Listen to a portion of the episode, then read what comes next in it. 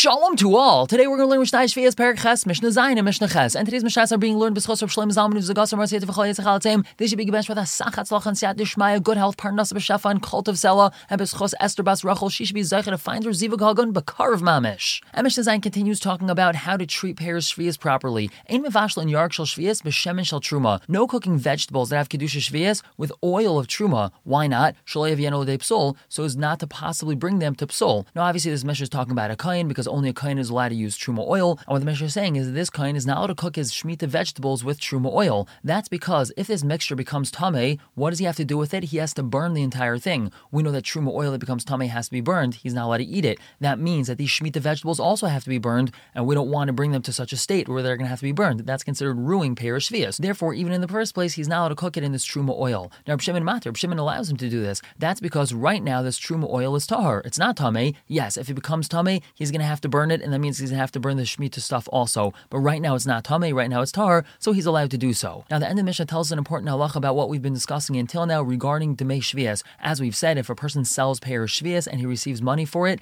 that money has Kedusha Shvias as well. Now, when is it that Kedusha Shvias is going to fall off of the money? So the Mishnah tells us, Va'achrin achrin nispas. The last thing has Kedusha Shvias. Va'pri atzmai usr. The pri itself is usr, meaning has Kedusha Shvias. So let's say, for example, this fellow has a bunch of Shemitah apples and he sells them. So those Shemitah apples always retain their Kedusha Shvias. That's what the Mishnah means by saying V'hapri Atzma Aser. Those original apples always have Kedusha Shvias. Now the money also has Kedusha Shvias. But let's say this fellow goes into the store and he buys himself a nice piece of meat Lekavod Shabbos. The Kedusha Shvias falls off of the money and now goes onto the meat. But as he's walking down the street, he passes by a fish store and he says, Hey, I want fish for Shabbos. He walks in. He says, I don't have any money. Will you take a piece of meat in exchange? They say, No problem. So he gives a piece of meat for some fish. Now the Kedusha Shvias falls off of the piece of meat and goes onto the fish.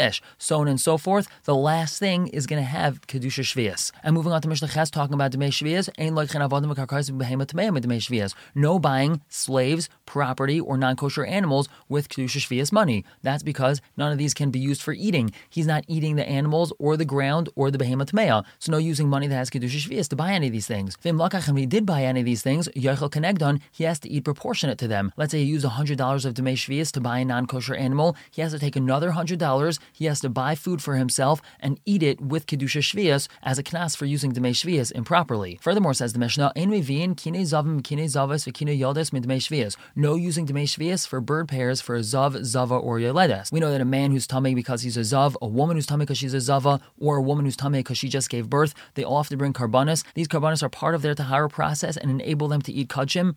And the chiddush of the Mishnah is that even though these karbanas help them eat kachim, so you might think it's considered like spending money on food, and you'd be allowed to use the shvias. Chiddush is no using the shvias. Now, vimhevi, if they did use the shvias to bring these karbanas, yachol kenegden, he has to eat proportionate to them. And last halacha the Mishnah says, which we're going to continue with tomorrow, ain't sachin kalim shvias, no using shmita oil to smear it on kalim to lubricate kalim with it. Vim sachin, if he did do so, yachol kenegda, he has to eat proportionate to that amount of money of oil that he used. We're going to stop here for the day. Pick up tomorrow with Mishnah Tess and Yud. For now, everyone should have a wonderful day.